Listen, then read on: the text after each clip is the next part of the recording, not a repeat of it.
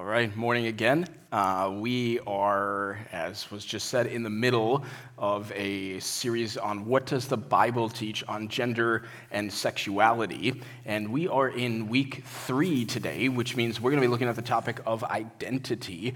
Uh, by the way, next week, uh, when we get into the practical questions, if you haven't had a chance yet, uh, you can submit your question uh, through the Connect tab of our app. And then what we're going to do is we're going to cover Basically, what are the most asked questions? I'd love to hear from you on that.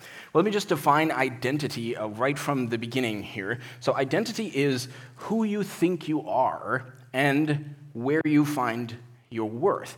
Now, identity has always been a major part of human history. It's just that how people have found their identity over time has really changed. In fact, Philosopher Philip Rieff uh, describes four eras of identity in the history of a Western civilization, and he describes it this way. The first one is what he called the political identity. So, if you go back to the days of Plato and Aristotle in the Greco Roman days, uh, many people found their worth, uh, their significance, through how they engaged with the public uh, life of the city. You know, what was their political role? How did they uh, serve the community. So you would say, I am a senator, or I am a Roman citizen, or some people even had to say, I am a slave. Your sense of self was defined by your relationship with the state.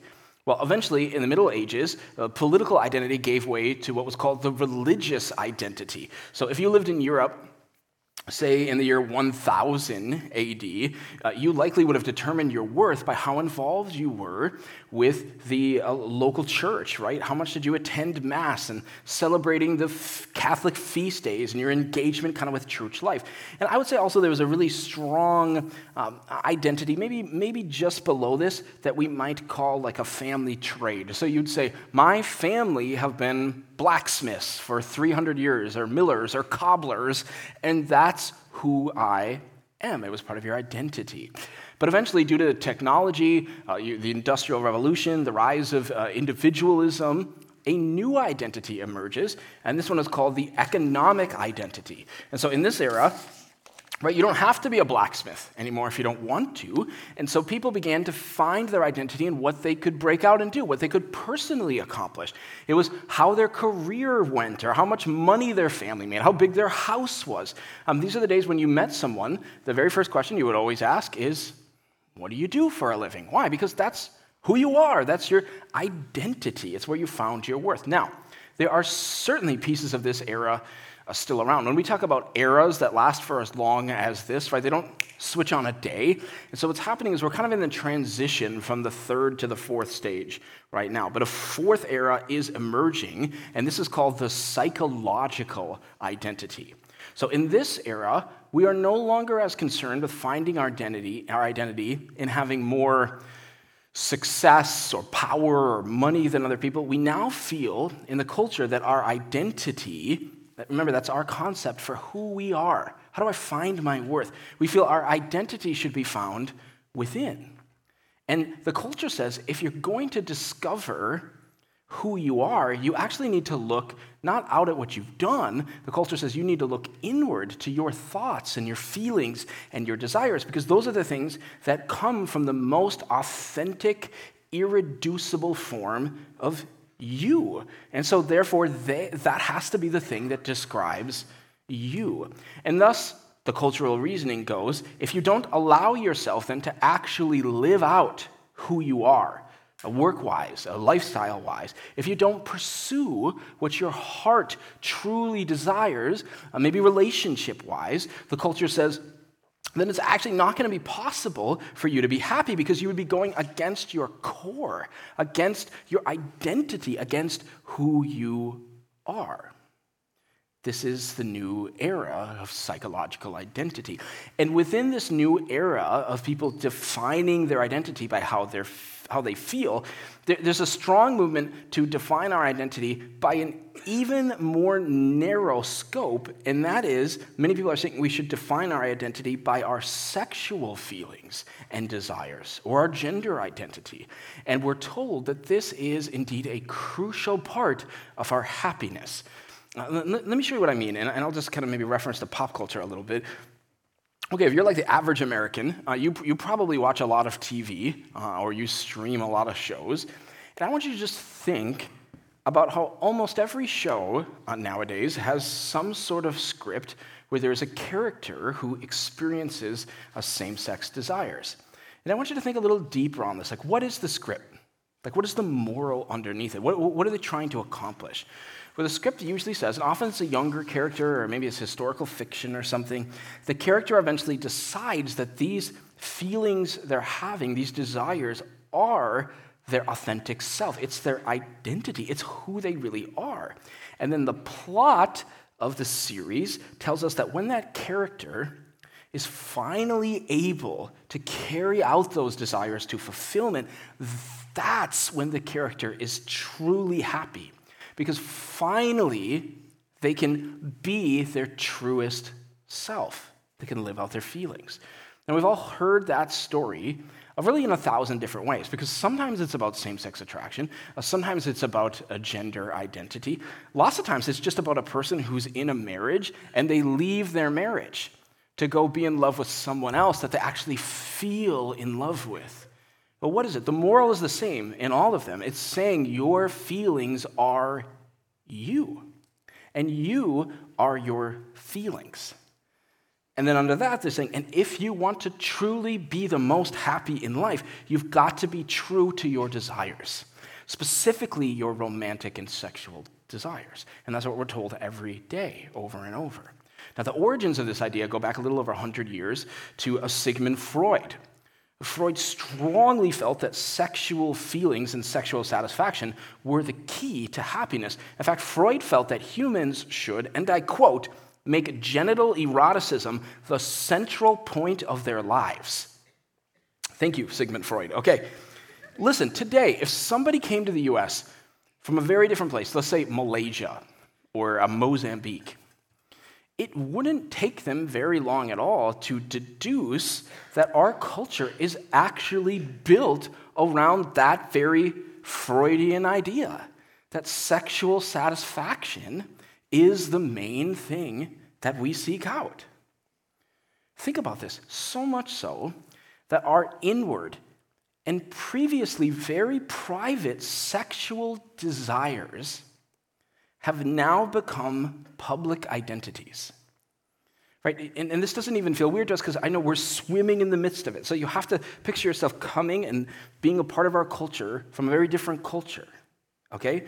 Because in our culture right now, our sexual desires have become flags that you could put out on your yard. They are bumper stickers that you would show other people. They're uh, check boxes that you would check for a job interview. They're colors you would put on your profile pictures. Our, our, our private sex lives have become very, very public, and that's because sexual desires have become an identity. And I wanted to take a week in this series to talk more deeply about why people think this way, because as Christians, I think it's really important that you understand how people who are different than you, how they think, so that you can have more respectful and that you can have more knowledgeable and honestly more effective conversations with people and hopefully lead them to the hope that there is in Jesus Christ. But it's really hard to do that if you don't understand how people think. It's kind of like if you were going to be a missionary to a different culture, you wouldn't just go in and say, This is what Jesus says, right? No, you'd want to understand how do they think here in this country? What, what is the culture like? And that's what we need to do as Christians. Because often I find that Christians are just baffled by what's happening out there right now. And I think one of the main reasons for that is Christians don't understand how important identity is to this issue. Let me give you two examples of this. So, I see a lot of Christians um, getting very angry about how much the topics of gender and sexuality are being uh, taught to uh, children and students in different areas of the country, and rightfully so. But I want you to understand, especially if you are a policymaker, uh, you work at a school or school board or anything like that, I want you to understand that you're not going to be able to have winsome or even effective arguments if you think that this debate is only about what is morally right and morally wrong. See, the reason why there are so many institutions across America in the last five to 10 years that are focusing now on teaching these topics to children and students it's not just because, well, that's what they feel is personally right and they want kids to respect people of all different sexual preferences, but it's also because they feel that a child or a student's gender and sexual identity is not just an issue of morality, they feel like it's an issue of who they are. And the sooner that the child can understand who they are, then, like we talked about, then the quicker they can find ultimate happiness. This is about identity. And more and more so, sexual identity, not just morality. So, so let me give you a second example of where I think as Christians we just sometimes miss what it's actually about, which is identity. So, one of the things that we've seen in the news a lot in the last five to 10 years are lawsuits against Christians, and, and this is going to increase over the next 10 years. We need to somewhat prepare ourselves for this. But I'm thinking of an example of like where there's a lawsuit against a Christian baker or a Christian a florist uh, who doesn't want to bake a cake or arrange flowers for a gay wedding. And often I'll hear Christians respond to that and they say, I just don't get that at all. It makes no sense to me. I don't understand why the gay couple can't just go down the street and go to a different baker who's clearly going to bake a cake for them. But again, we're understanding how people who are different than us, how they think. And for two men that are in a relationship, they don't see the baker as refusing them service because of their moral choices. They see the baker as objecting to their identity, as objecting to the absolute irreducible core of who they are, as objecting to their existence. Now, I'm not saying, I'm not saying that their thinking is right, but I am saying that's how they think.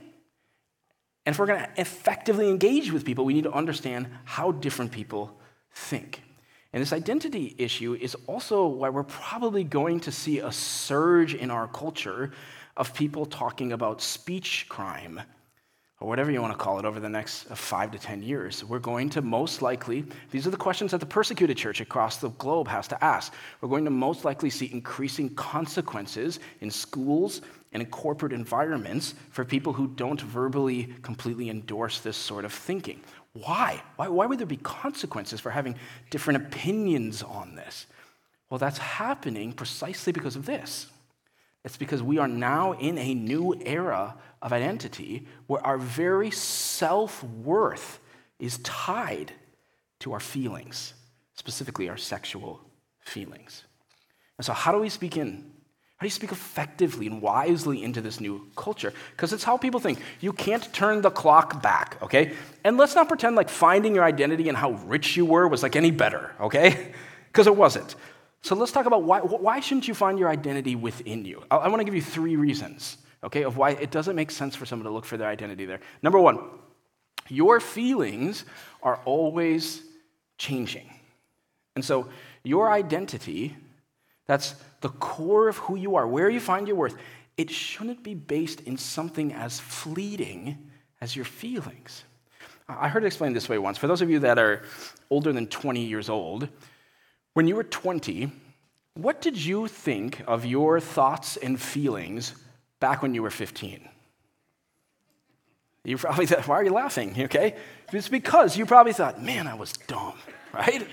I can remember being 16 and my parents arguing with me, and I can still see my mom on the couch, and I can hear her saying, David, you just think you know everything, don't you? And I remember saying, Well, know more than you. Right? It's all very embarrassing right now, right? Or when you're 30, what do you think of how you thought at 20, right? And we can go on. There's a reason we don't let 15 year olds even get a tattoo because they don't know ultimately what we want. And much of life is like that. And that's been a huge point of this series. Our feelings, our thoughts, our desires constantly change. And so that actually makes them the least reliable marker of what our identity is. Okay, so that's why you shouldn't look inside. I'll give you a second reason why you can't find your identity within you and your feelings. Number two, your feelings are sinful and they are broken. Now, if you think that I'm starting to sound like a broken record on this in this series, I want you to know it's completely intentional. I think one of the reasons that we have such a misunderstanding of gender and sexuality, even in the church, is because we just don't deeply understand this important Christian doctrine of the fall. We can't look inside of ourselves to find out who we are because our feelings, our thoughts are broken. Because Adam and Eve sinned, they fell in the garden. And so now looking inside to yourself to see who you are, that's like trying to get an accurate picture of yourself by looking at one of those curved funhouse mirrors. See, everything that you feel, it is warped by the fall, by your sinful nature. And so, thus, the truth about who you are, it can't actually be seen right by just looking at your feelings and it doesn't lead you to the right place. And I think if we just stop and think critically, which I love to do, I think this makes sense to most people, right? You, you want to know that the truth, all truth is God's truth. And so you want to know truth so you can share it with people. And I think if we just get beyond these sort of platitudes of just saying, no, I am what I feel, it doesn't actually make sense. Let me give you an example of this. Uh, there is a writer named A.J. Jacobs who's kind of made a living off experimenting on his life for journalism.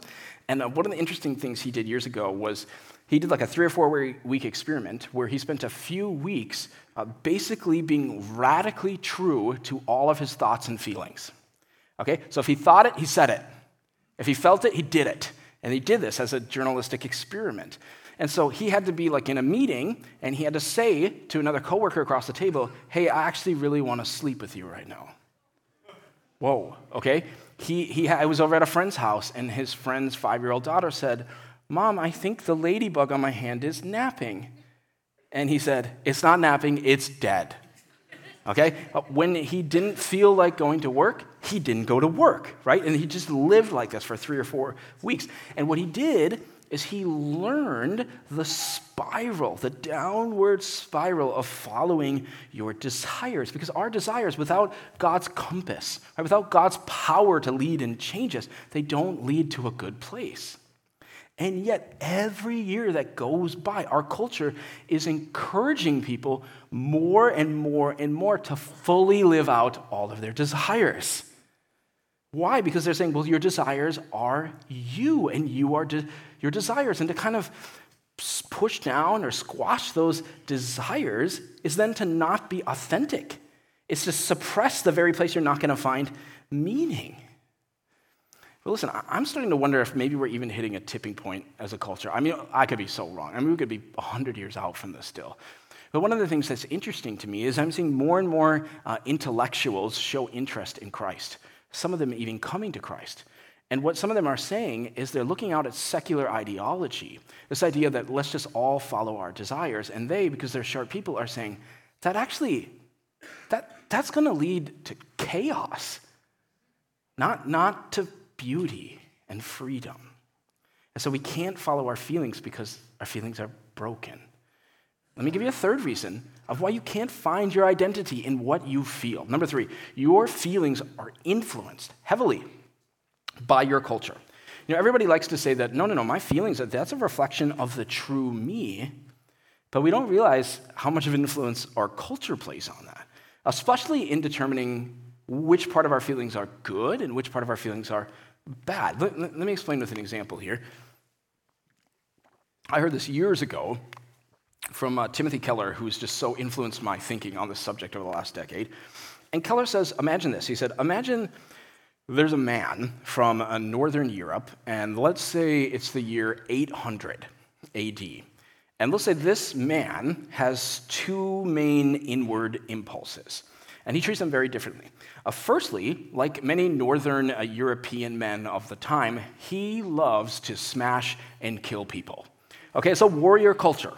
This is what they did. This is how many men found their identity. And so he would have said, Yes, that feeling, that aggression to go out and kill and fight, that's me. That's me. I'm going to live that out. I'm going to express that. I love that about myself. That's me. Now, let's say the same man also feels a sexual attraction to men. He's going to say, That's not me. I don't know what that is. Maybe that's a temptation from outside of me, but that is not me. I'm going to control it. I'm going to suppress it. It's not me, not who I am. Okay, now imagine a second person. Let's imagine a young man in urban America today. And let's say that he feels the exact same two inward impulses to smash and kill and same sex attraction. He's going to look at that violent aggression he's going to say, That's not me. Right, do you ever notice when celebrities really make mistakes and have to make a, a statement to the press? Look carefully. They always say the same thing. They say, That's not who I am. And so he's going to say, That's not me. I don't know what that is. That's not a part of me. I don't identify with that. I'm going to go to therapy. I'm going to go to anger management. That isn't me. But as for his desire of same sex attraction, he's going to say, That's me. That's who I am.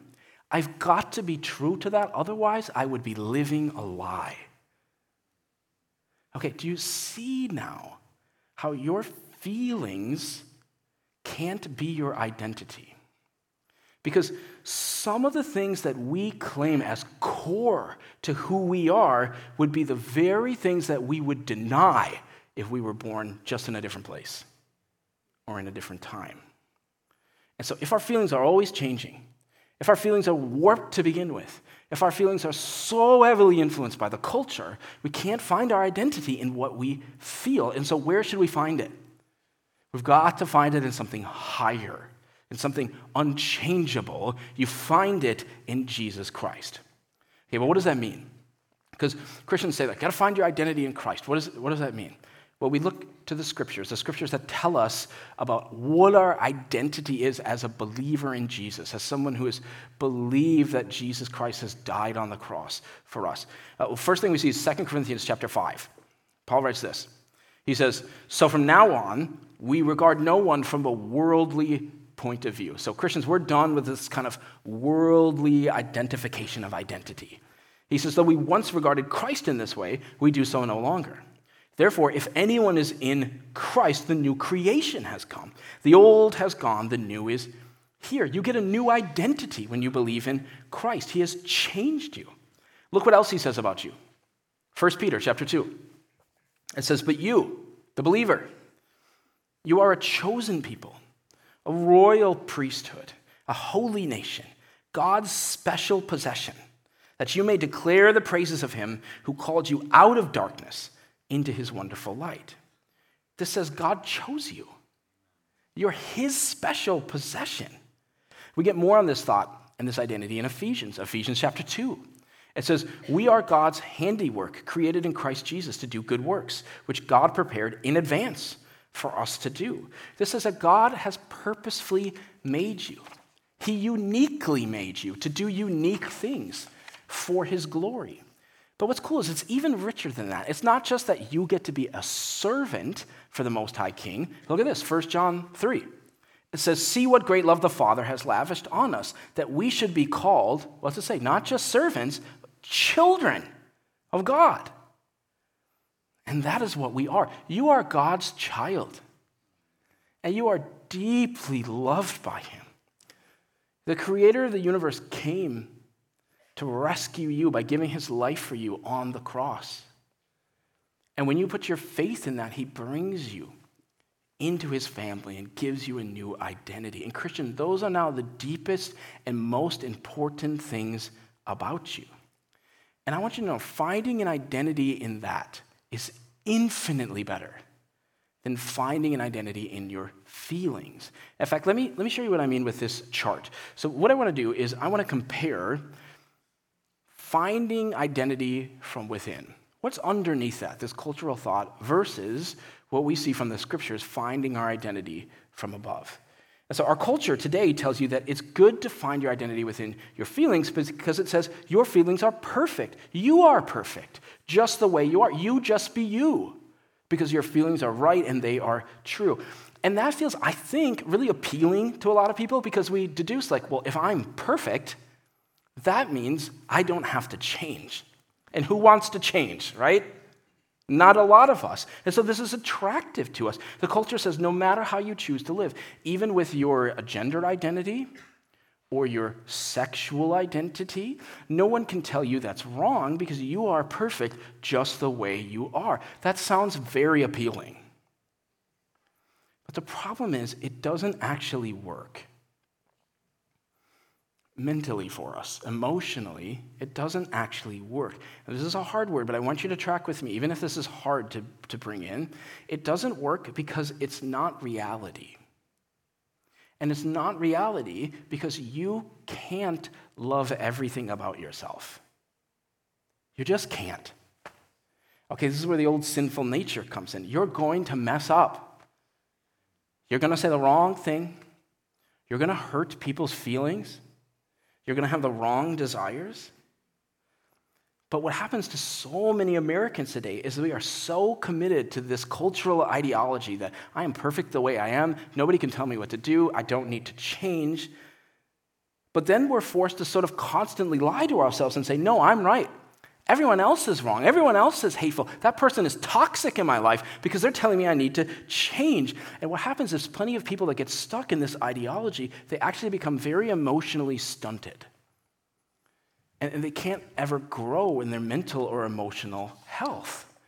And they're all left to sort of resort to yelling out to the world, like, no, you can't tell me what to do. I can be my own authentic self. And yet, in the privacy of their own minds, they feel anxious or they feel depressed because they can't live up to even their own personal standards that they have for themselves.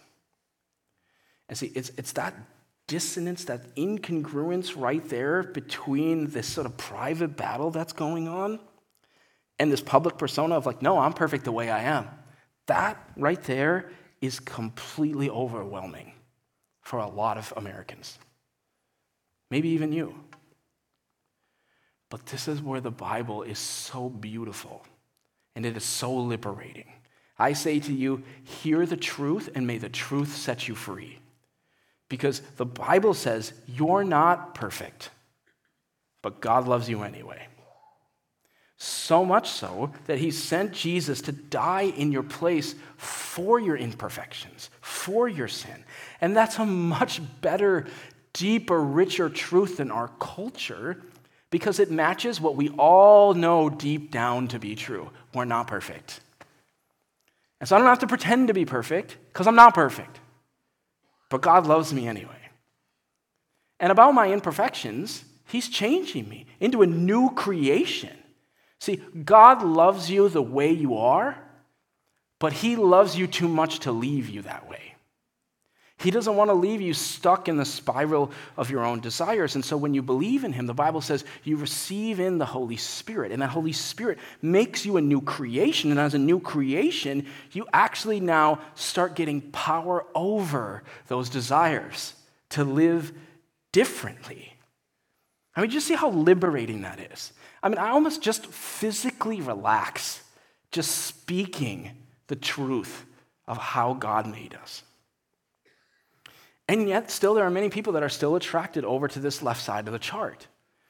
And I think one of the reasons it feels so attractive to people in our culture is because the idea of saying, I'm perfect the way I am and how I feel and I don't need to change, it feels like it would be a really easy way to get acceptance. And don't miss this, because when we are talking about identity, acceptance is ultimately what people are looking for. Okay, how, how do you find out who you are? How do you find out if you're worth anything? It's when you get acceptance from other people. And so I think a lot of Americans think, well, if I can just shortcut the process and I can just say, I accept myself. I don't care what everybody else thinks.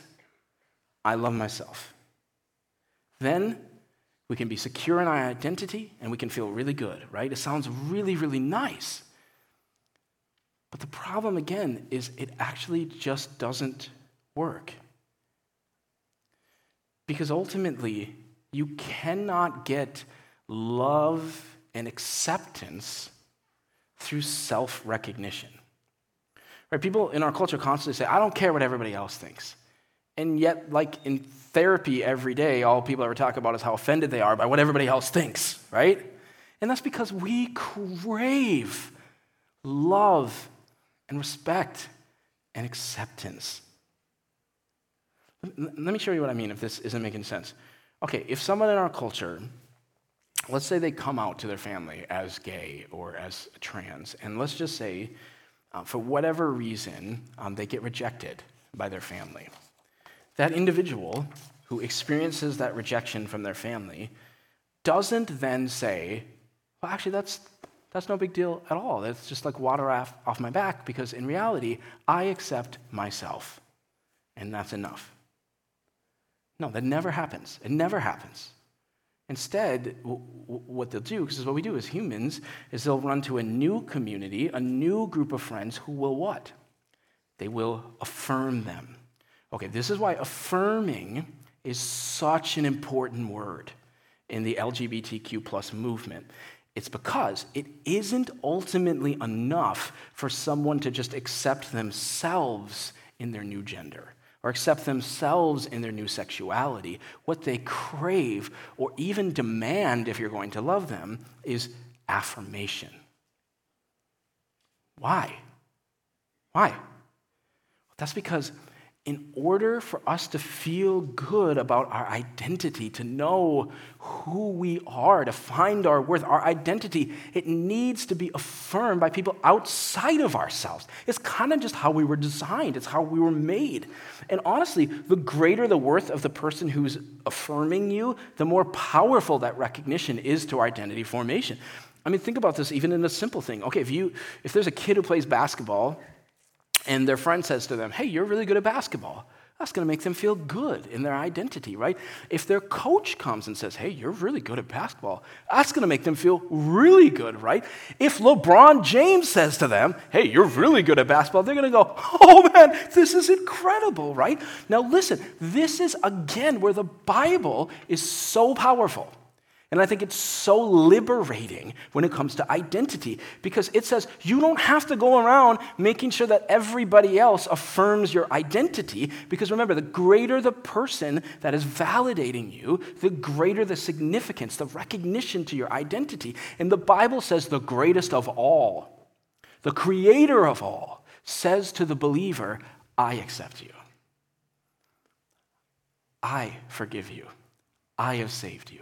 I am preparing a place for you. I mean, you just see how much stronger that identity is than the shaky ground of trying to find it within. And it gives us what we actually crave as humans it's affirmation from the outside. You are accepted into God's family.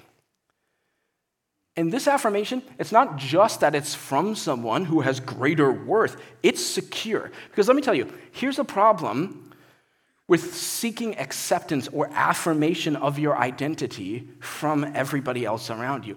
A, it's really hard to get affirmation from everyone. And so you're left trying to get everyone around you, your school, your friends, your family, to bend to your reality to give you affirmation. That's exhausting. And B, it's incredibly unstable and unreliable to rely on affirmation from everybody else. Because someone may accept you one day and cast you aside the next. Many of you have experienced this very thing in life. And then what happens to your identity when they cast you aside? It's crushed, right? Because your identity was linked to that marriage or that job or that friendship group, and now it's gone. But the creator of the world says that he accepts you into his family, and that even if you should wander, even if you should stray, even if you should really mess up, he will never leave you. He will never forsake you. You are his. And so you can have peace, my friend. You don't have to have anxiety because the creator of all has accepted you, and he will never leave you. You are his rock solid identity. And so, hear me your identity is not found in who you are, but whose you are. What makes you special is not your feelings, it's not your sexual desires, it's not even what you've accomplished. Because identity isn't meant to be discovered, it's not meant to be achieved, it's meant to be received. And the Bible says this, 1 John 1:12. Yet to all who did receive him, that's Jesus Christ, to those who believed in his name, he gave the right to become children of God. What a gift. Let me pray. Lord, we thank you uh, that we can receive the greatest of all identities from you. Lord, I pray that you help us live in this truth. Lord, we also pray as our culture is lost, trying to find identity from within, that you would boldly give us the words to hold out your words of life. You have the truth, and the truth sets us free. Give us courage, give us boldness to bring more people into your family so that they too may live in this glorious identity. It's in your name we pray. Amen.